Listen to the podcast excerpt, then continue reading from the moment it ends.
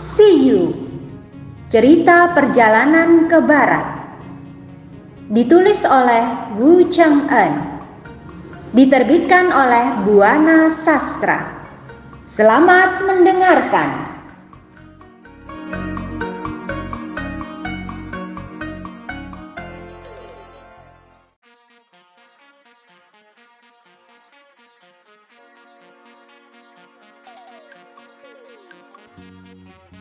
Waktu berjalan dengan cepat, hingga suatu hari Wen Qiao merasakan ia akan melahirkan. Sehari sebelum melahirkan, Wen Qiao bermimpi kedatangan Dewa Bintang Selatan. Aku Dewa Bintang Selatan yang diutus Tian untuk memberi kabar gembira kepadamu. Besok kau akan melahirkan anak lelaki dengan tanda biru di atas kaki kanannya. Setelah dia lahir, kau harus merawatnya dengan baik, sebab kau hanya bisa memberinya susu selama 40 hari. Sesudah itu, suami barumu akan memintamu membuang anak itu ke sungai. Kunasihatkan, bila kau membuangnya secara diam-diam, kau harus selipkan surat darah yang menjelaskan asal-usulnya dengan jelas. Kau harus menceritakan kenapa ia sampai menerima nasib buruk berpisah dengan kedua orang tuanya. Ingat, kau harus kuatkan hatimu dan berusahalah tabah agar suamimu tidak mencurigaimu Aku jugalah yang diutus untuk menjaga anakmu. Percayalah, nasib anak itu kelak akan gemilang. Wen Kiao segera terbangun saking kagetnya. Esoknya, ia merasa perutnya benar-benar mulas. Karena itu, ia memberitahu para pelayannya. Mendengar situasi itu, mereka langsung sibuk lalu membantu sang nyonya melahirkan. Chen Guangrui palsu alias Liu Hong pun segera diberitahu. Liu Hong pura-pura senang mendengar kabar tentang kelahiran itu. Padahal sebenarnya ia tidak suka. Namun, ia tak memperlihatkan ketidaksukaannya itu di hadapan istrinya. Ketika Liu Hong tidak ada di kamarnya, Yin Wen Qiao segera memeriksa kaki bayi itu. Ternyata pada kaki bayi itu benar-benar terdapat tanda biru. Melihat hal itu, ia jadi yakin bahwa malam itu ia benar-benar bermimpi Tian hendak menolongnya. Setiap kali Wen Kiao menyusui bayinya, timbul rasa was-was dan khawatir kalau-kalau suaminya benar-benar akan memisahkan dirinya dengan bayi kesayangannya itu. Namun, ia mempercayai ucapan Dewa Bintang Selatan hingga akhirnya bisa tabah menerima nasibnya. Sementara itu, dikisahkan bahwa mayat Cheng Guangrui yang dibuang ke sungai tenggelam ke dasar sungai, sedangkan mayat pembantunya terus hanyut terbawa arus sungai. Mayat Chen Guangrui ditemukan oleh peronda laut yang sedang bertugas ia segera kembali ke istana naga untuk melaporkan penemuannya. Tuanku, hamba menemukan mayat seseorang di dasar sungai, lapor petugas itu. Coba kau bawa mayat orang itu kemari, perintah Raja Naga yang kebetulan ada di istana. Mendapat perintah itu, para pengawal segera pergi ke tempat mayat Chen Guangrui ditemukan. Kemudian mereka kembali dengan membawa mayat orang malang itu. Ketika mayat dibawa ke istana, salah seorang putra Raja Naga Laut Selatan mengawasi mayat itu. Ia terperanjat ketika mengenali wajah Chen Guangrui. Ah, dia adalah penolongku. Kenapa kau bunuh dia? Kata putra naga kepada pengawalnya. Rupanya putra naga itu adalah ikan yang dulu pernah ditolong Chen Guangrui. Chen Guangrui membelinya dari seorang tukang ikan dan melepaskannya ke sungai. Aku telah berutang nyawa padanya, karena itu aku harus menolong jiwanya, kata putra naga itu. Ia lantas menghadap ayahnya dan memohon, Ayah, kuharap ayah mau menolongnya. Tulislah surat kepada Raja Akhirat agar arwahnya dikembalikan. Mendengar permintaan anaknya, Raja Naga menulis surat pada Raja Akhirat untuk meminta agar arwah Chen Guangrui dikembalikan. Raja Akhirat ternyata tak keberatan, sehingga arwah Chen Guangrui diserahkan untuk dibawa ke istana naga. Tuan, siapa namamu? Kenapa kau dibunuh? Tanya putra naga setelah arwah Chen Guangrui tiba di istana naga. Namaku Chen Guangri, berasal dari Haizhu. Sesudah lulus, aku diangkat jadi gubernur dan dikirim ke Jiangsu. Dalam perjalanan ke Jiangsu bersama keluarga, aku dibunuh oleh tukang perahu bernama Liu Hong, jawab roh Chen Guangrui. Hamba mohon, Tuan sudi menolong hamba. Tahukah kau siapa aku? Tanya putra naga terharu. Tidak tuan, saya tidak tahu, jawab Guangrui. Akulah ikan yang pernah kau tolong. Dulu kau pernah menolongku tanpa pamrih. Jadi mana boleh aku tak membantumu, kata putra naga. Setelah itu putra naga memerintahkan agar tubuh Chen Guangrui disimpan, mulut Guangrui diisi mutiara naga agar tubuh Guangrui tidak rusak. Dengan demikian, kelak ia bisa dihidupkan kembali. Biarlah arwahmu tinggal bersamaku di sini.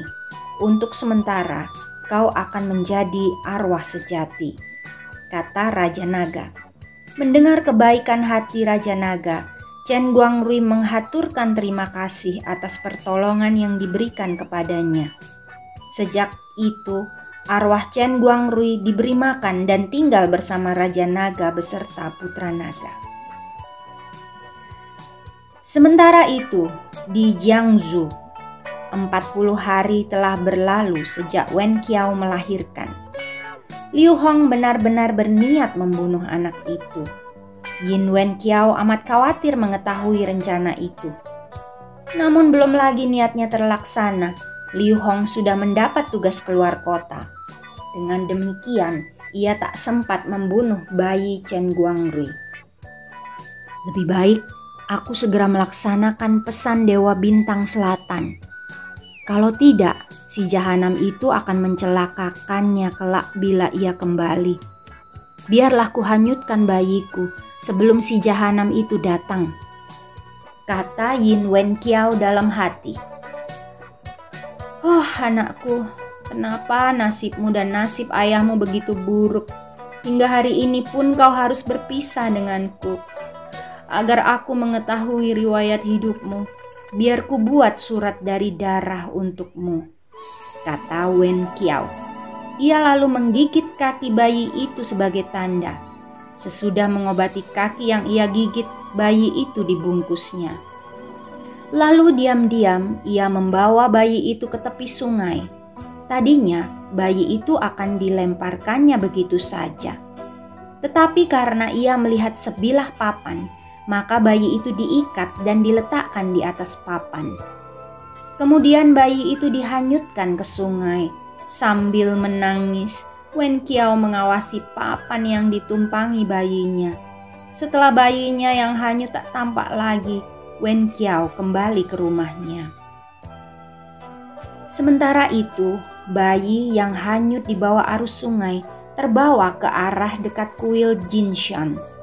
Di tempat itu, bayi itu menangis keras, mungkin karena lapar, hingga suara tangisannya membuat para biksu kaget salah seorang biksu bernama Faming yang pertama kali mendengarnya. Ia sangat memahami ilmu sejati. Ketika itu ia sedang bersemadi, tetapi masih bisa mendengar suara tangisan bayi itu. Ia cepat-cepat pergi ke tepi sungai. Begitu sampai di sana, ia sangat terkejut melihat sesosok bayi terikat di atas sebilah papan. Faming segera mengambilnya lalu memeriksanya. Ia menemukan surat di sehelai kain yang ditulis dengan darah. Ternyata Tulisan itu menjelaskan perihal riwayat bayi yang ditemukannya.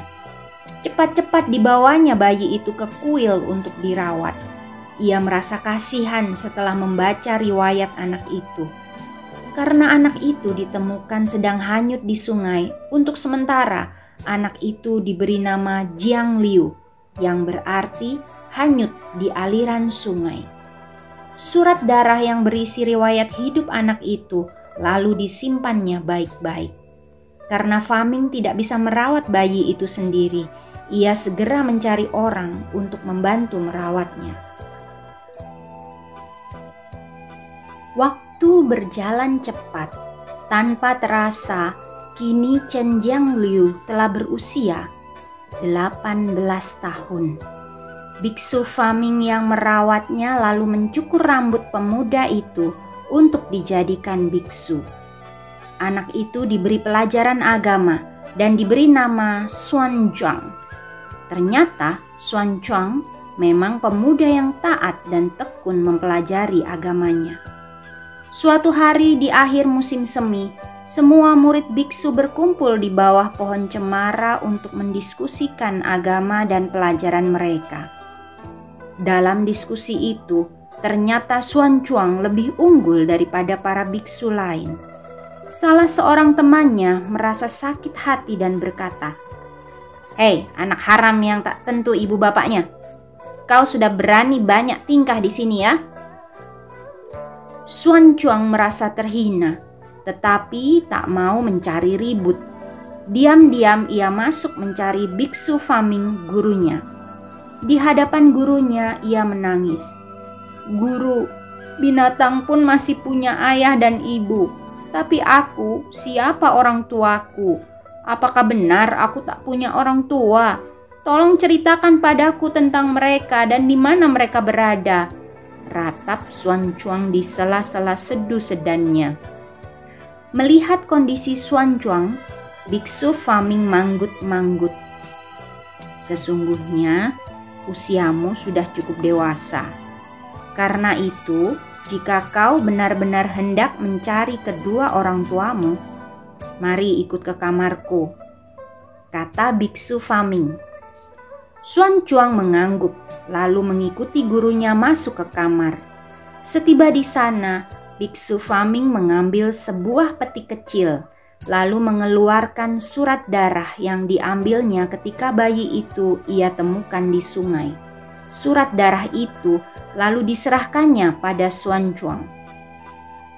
Bacalah saja isi surat itu, kata Biksu Faming. Xuan Chuang segera mengambil surat itu dan membaca tulisannya. Selesai membaca, taulah ia siapa sebenarnya ayah dan ibunya. Xuan Chuang lalu menangis sedih karena terbayang penderitaan orang tuanya. Oh, sungguh malang nasib kedua orang tuaku.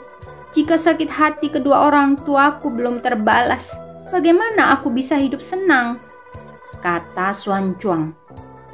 Ia lalu berkata kepada gurunya, Guru telah merawatku selama 18 tahun sebagai pengganti ayah dan ibuku.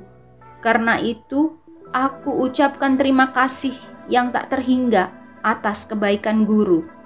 Jika guru mengizinkan, Aku ingin pergi untuk mencari kedua orang tuaku. Maaf jika aku belum dapat membalas budi guru, kata Xuan Chuang. Baiklah, aku izinkan kau pergi, kata gurunya. Jika kau hendak mencari ibumu, kau harus membawa surat berdarah ini. Pergilah ke kantor gubernur di Jiangsu dengan berpura-pura meminta derma. Mudah-mudahan di sana kau bisa menemui ibumu. Baiklah guru, jawab Xuan Chuang. Ia segera berangkat mencari ibunya setelah berpamitan pada gurunya. Sedang beberapa hari sampailah ia di Jiangsu. Setiba di sana, Xuan Chuang langsung menuju ke kantor gubernur. Kebetulan hari itu Liu Hong sedang pergi. Hanya ada Wen Qiao di rumah sendirian. Wanita itu sedang melamun, mengingat mimpinya semalam. Ia bermimpi melihat bulan bulat yang katanya berarti akan menjumpai seseorang yang sudah lama tidak dijumpai. Suamiku telah binasa di tangan si jahanam. Karena itu, harapanku satu-satunya hanyalah anakku. Mudah-mudahan hari ini aku dipertemukan dengan anakku. Demikian lamunannya. Zuan Chuang tiba di depan gedung gubernur dan langsung membacakan doa hingga suaranya terdengar oleh Yin Wen Kiao. Mendengar suara itu, Yin Wen Kiao bergegas keluar untuk melihat siapa yang datang. Setibanya di luar, ia melihat seorang biksu yang berdiri di depan pintu rumahnya. Kau biksu dari mana? Tanya Yin Wen Kiao sambil mengamati biksu itu lekat-lekat. Saya murid biksu Faming dari kuil Jinshan, Jawab Suan Chuang. Silakan masuk, undang Yin Wen Kiao. Zuan Chuang segera masuk, sedangkan si nyonya rumah langsung menyuruh para pelayannya menyediakan makanan. Ketika Zuan Chuang sedang makan, Yin Wen Kiao mengawasi biksu itu dengan saksama. Perasaan aneh menyelinap di hatinya karena melihat kemiripan gerak-gerik si biksu dengan tingkah laku almarhum suaminya. Diam-diam, ia memerintahkan semua budak untuk mengundurkan diri dari ruang makan.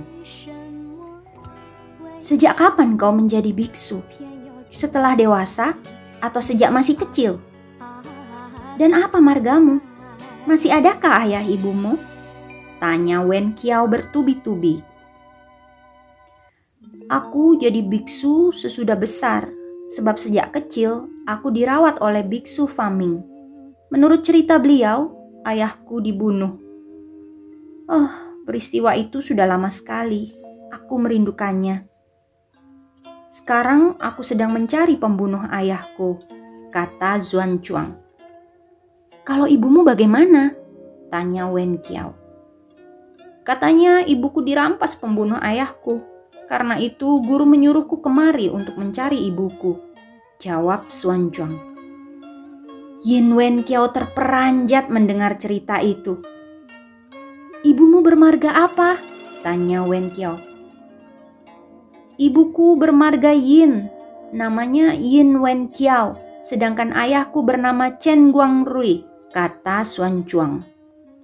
Yin Wen Kiao sangat gembira mendengar hal itu. Meskipun demikian, ia masih bertahan, tidak segera memeluk anaknya. Siapa namamu? Tanya Wen Kiao lagi. Nama kecilku Jiang Liu, sedang namaku sesudah jadi biksu adalah Xuan Chuang. Jawab Xuan Chuang tanpa ragu. Mendengar keterangan itu, Yin Wen Kiao tak mampu lagi menahan rasa gembiranya. Sebenarnya akulah Yin Wen Kiao, tapi benarkah kau anakku? Kalau benar, apa buktinya? Tanya Wen Kiao. Mendengar pengakuan Wen Kiao, Suan Juang segera berlutut di hadapan ibunya, lalu menangis terharu bercampur senang. Tentu ibu, aku membawa surat yang kubawa sejak aku bayi dan dihanyutkan di sungai. Kata Suan Juang seraya menyerahkan surat yang ditulis dengan darah. Yin Wen Kiao segera mengambil surat yang diberikan Suan Chuang dan memeriksanya. Ternyata surat itu benar surat yang dulu ia tulis. Karena tak sanggup menahan emosi, ia pun menangis sedih campur senang. Oh anakku, aku senang sekali bisa bertemu denganmu. Tapi kau harus cepat pergi dari sini, kata sang ibu muram. Bu, aku belum pernah berjumpa dengan kedua orang tuaku selama 18 tahun. Kenapa sekarang ibu mengusirku setelah kita bertemu untuk pertama kalinya? Tanya Zuan Chuang. Kau harus pergi, Sebab kau tentu akan celaka jika si jahanam itu datang. Lebih baik aku saja yang pergi menemuimu di biara. Nanti bila si jahanam itu datang, aku akan berpura-pura sakit. Sesudah sembuh, akan kukatakan kepadanya bahwa aku sudah bernazar akan mengamalkan sepatu ke kuil Jinshan. Dengan demikian, barulah kita bisa berbicara lebih banyak, kata Yin Wen Kiao. Mendengar alasan ibunya yang tepat, akhirnya Suan Chuang setuju. Apalagi itu demi keselamatan mereka. Dengan berat hati, Akhirnya Zuan Chuang pergi meninggalkan tempat itu. Setelah pertemuan itu, Yin Wen Kiao merasa bahagia. Namun ia juga merasa sedih karena mereka tidak bisa berkumpul. Sejak itu, Yin Wen Kiao mulai berpura-pura sakit. Ia juga tak mau makan apa-apa. Ketika Liu Hong pulang dan melihat istrinya sakit, tentu saja ia merasa khawatir. Oh istriku, kau sakit apa? Dan bagaimana perasaanmu? Tanya Liu Hong. Beberapa malam yang lalu, aku bermimpi buruk didatangi seorang biksu. Ia marah-marah karena aku ingkar janji, kata Yin Wen Kiao. Ingkar janji? Memang kau pernah berjanji? Tanyanya keheranan. Benar, dulu ketika sakit aku pernah mengucapkan kaul untuk menyerahkan seratus pasang sepatu ke kuil. Mungkin karena aku belum menepati janjiku, maka aku bermimpi, kata Yin Wen Kiao. Kapan kau berkaul? Tanya Liu Hong. Ketika aku masih gadis, jawab Wen Kiao. Ah, itu soal kecil. Kenapa kau tak mengatakannya sejak dulu? kata Liu Hong. Sesudah itu Liu Hong pergi ke kantornya. Setiba di sana, ia menyuruh seorang pegawai untuk mengumumkan kepada rakyat bahwa setiap rumah harus menyiapkan sepasang sepatu biksu dalam waktu lima hari. Ternyata pengumuman itu disambut dengan baik oleh rakyat. Selang lima hari semua sepatu sudah siap. Liu Hong menemui istrinya dengan perasaan senang. Sepatu yang kita butuhkan sudah siap, tapi di mana ada kuil besar di kota ini? Tanya Yin Wen Kiao pada suaminya. Di daerah ini ada dua kuil besar, satu bernama kuil Jingshan dan satu lagi kuil Jiaoshan. Kau pilih saja kuil mana yang ingin kau sumbang, kata Liu Hong. Ku dengar kuil Jingshan bagus, jadi kuil itulah yang kupilih, kata Yin Wen Kiao akhirnya. Baiklah, aku setuju saja, kata Liu Hong. Sesudah itu ia memerintahkan kedua anak buahnya yang bermarga Li dan Wang untuk mencari perahu. Suan Chuang yang telah pulang dari kantor gubernur langsung menemui gurunya. Aku telah berhasil bertemu dengan ibu kandungku. Terima kasih atas doa guru, kata Suan Chuang. Syukurlah aku ikut senang, kata Fami. Benarkah ibumu akan datang? Jika demikian, kita tunggu saja sampai dia datang kemari. Suan Chuang mengangguk. Ia akan bersabar sampai ibunya datang menemuinya. Selang beberapa hari, ibunya benar-benar datang dengan diantar budaknya. Kami datang mengantar istri gubernur, harap biksu menyambutnya. Ketika Yin Wen Kiao datang, biksu Faming cepat-cepat menyambutnya. Ia mempersilahkan tamunya masuk ke ruang tengah kuil. Begitu Yin Wen Kiao datang, ia langsung bersembahyang pada patung Dewi Guan Yin. Sesudah itu, barulah ia bersembahyang pada semua Tao Pekong di kuil itu. Setelah bersembahyang, barulah ia menerima jamuan dari biksu Faming. Ketika berbincang-bincang, Yin Wen Kiao menyampaikan maksudnya. Aku datang ingin menyerahkan seratus pasang sepatu biksu. Oh, Terima kasih atas hadiah ini. Semoga Tian yang membalasnya. Sesudah itu ia memerintahkan agar sepatu itu dibagikan di antara biksu. Setelah sepatu selesai dibagikan dan semua biksu sudah mengundurkan diri, maka muncullah Suan Chuang menemui Yin Wen Kiao.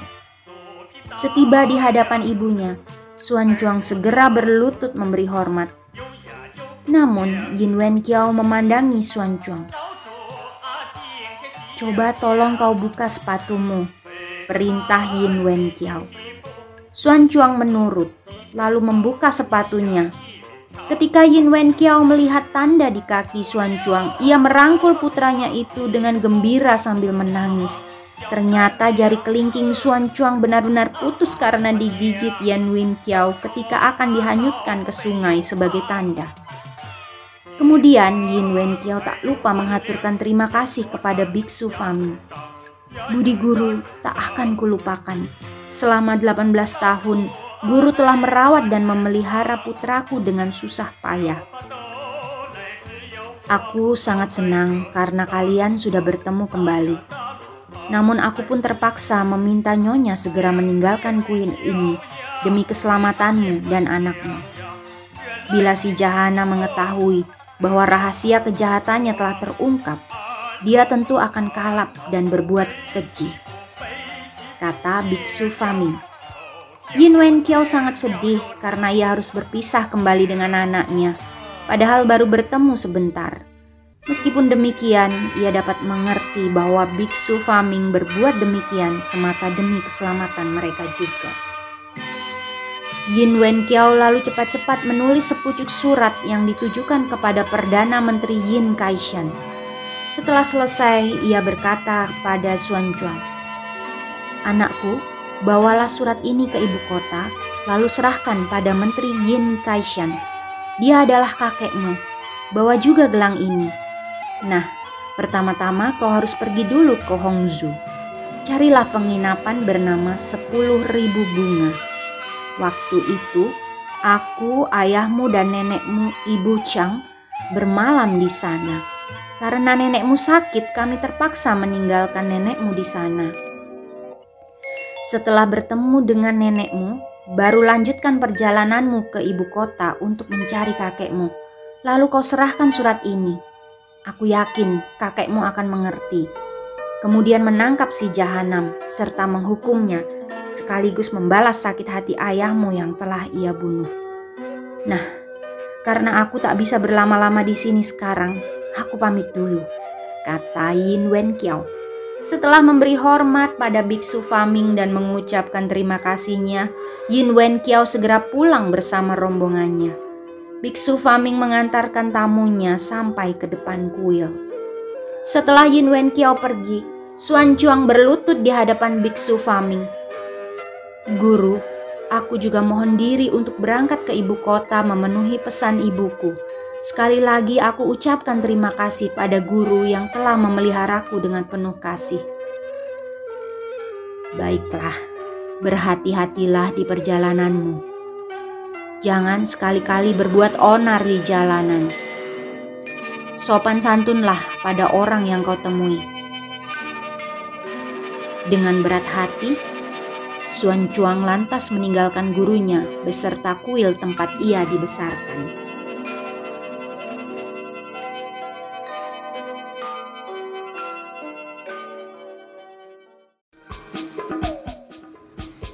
Dengarkan kisah selanjutnya. Terima kasih.